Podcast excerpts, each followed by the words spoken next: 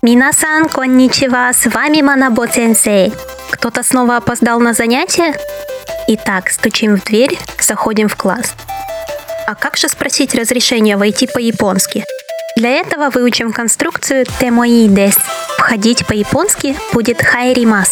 В простой форме хайры. Чтобы применить конструкцию, нужно поставить его в срединную форму. Разные глаголы по-разному образуют эту форму. Нужно просто заучить правила, по которым они изменяются. Срединная форма глагола хайру – хайте. А теперь присоединяем к форме глагола на «те» конструкцию темоидес и добавляем вопросительную частицу «ка». Темоидес ка? Хай темоидес ка? Можно войти? Но не забываем про вежливость. В начало предложения обязательно добавьте извинения. Сеймасен. Сеймасен, хайте мои деска. Кстати, интересный факт. Извинение сумимасен записывается как сумимасен.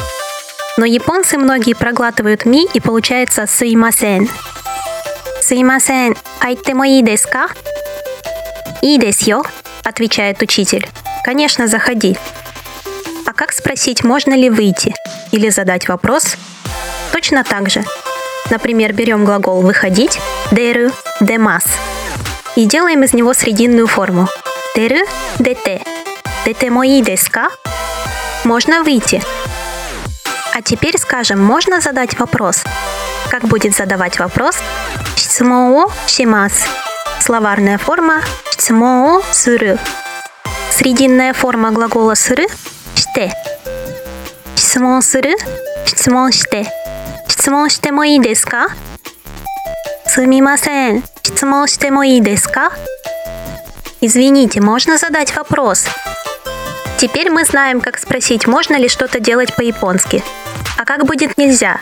А нельзя в следующем выпуске.